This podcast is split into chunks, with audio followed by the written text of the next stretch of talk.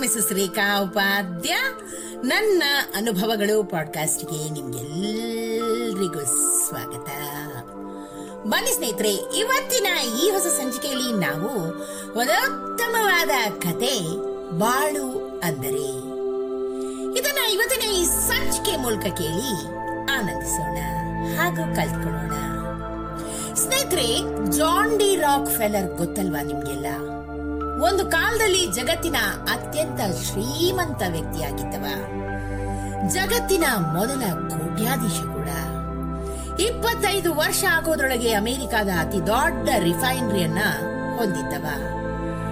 ಮೂವತ್ತೊಂದರೊಳಗೆ ಜಗತ್ತಿನ ಅತಿಯಾದ ದೊಡ್ಡ ರಿಫೈನರಿಯನ್ನ ಹೊಂದಿದ.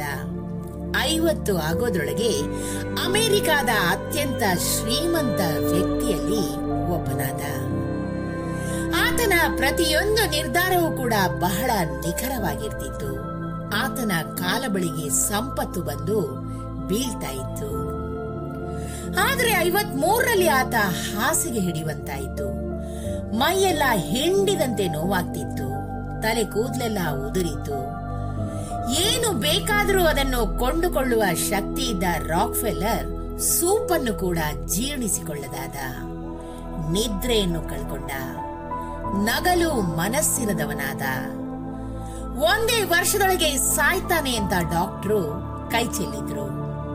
ಆ ವರ್ಷ ರಾಕ್ಫೆಲ್ಲರ್ನ ಜೀವನದಲ್ಲಿ ಅತ್ಯಂತ ನೋವಿನಿಂದ ಕೂಡಿತ್ತು. ಒಂದು ದಿನ ಬೆಳಗ್ಗೆ ಎದ್ದ ರಾಕ್ಫೆಲ್ಲರ್ ಯೋಚನೆ ಮಾಡ್ತಾನೆ, ಹೇಗಿದ್ರೂ ನಾನು ಸಾಯಲಿದ್ದೀನಿ. ಒಂದು ದಮ್ಮಡಿಯನ್ನು ಕೂಡ ಕೊಂಡೊಯ್ಯಲಾರೆ. ತನ್ನ ಹತೋಟಿಯಲ್ಲಿ ಏನೂ ಇಲ್ಲ. ಹೀಗಂತ ಅಂದುಕೊಂಡವ ತನ್ನ ವಕೀಲರನ್ನ ಕರೀತಾನೆ. ತನ್ನ ಆಸ್ತಿಯನ್ನು ಆಸ್ಪತ್ರೆಗಳಿಗೆ, ಸಂಶೋಧನೆಗಳಿಗೆ ಮತ್ತು ದಾನ ದತ್ತಿಗಳಿಗೆ ಬರೀತಾನೆ.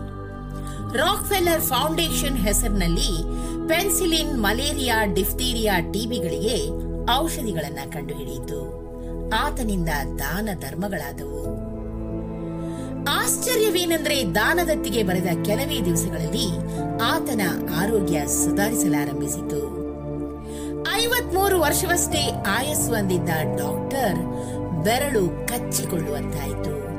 ತೊಂಬತ್ತೆಂಟು ವರ್ಷದ ತನಕ ರಾಕ್ಫೆಲ್ಲರ್ ಬದುಕ್ತಾರೆ.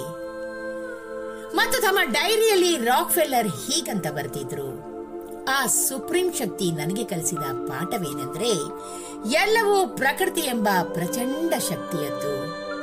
ಆ ಶಕ್ತಿಯ ಆಜ್ಞೆಯ ಪರಿಪಾಲಕ ನಾನು. ಅಷ್ಟೇ. ನನ್ನ ಬದುಕು ಒಂದು ಸುಂದರ ಪಯಣ. ದೇವರು ಪ್ರತಿದಿನವೂ ನನ್ನನ್ನ ಹರಸಿದ. ನಾನು ಈ ಬದುಕಿಗೆ ಕೃತಜ್ಞನಾಗಿದ್ದೇನೆ. ಬಾಳು ಅಂದರೆ ನಾಳೆಗಳ ಧ್ಯಾನ, ನಾಳೆ ಅಂದರೆ ನಿನ್ನೆಗಳ ಮೌನ. ಏನಂತೀರ?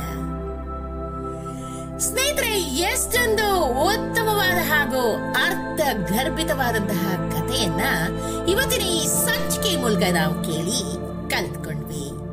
ಈ ಒಂದು ಉತ್ತಮವಾದ ಕಥೆ ನಿಮ್ಗೆ ಇಷ್ಟವಾಗಿದ್ದಲ್ಲಿ ದಯವಿಟ್ಟು ಇದನ್ನ ಲೈಕ್ ಮಾಡಿ, ಶೇರ್ ಮಾಡಿ ಹಾಗೂ ನನ್ನ ಪಾಡ್ಕಾಸ್ಟ್ ಅನ್ನ ಫಾಲೋ ಕೂಡ ಮಾಡಿ ಧನ್ಯವಾದಗಳು.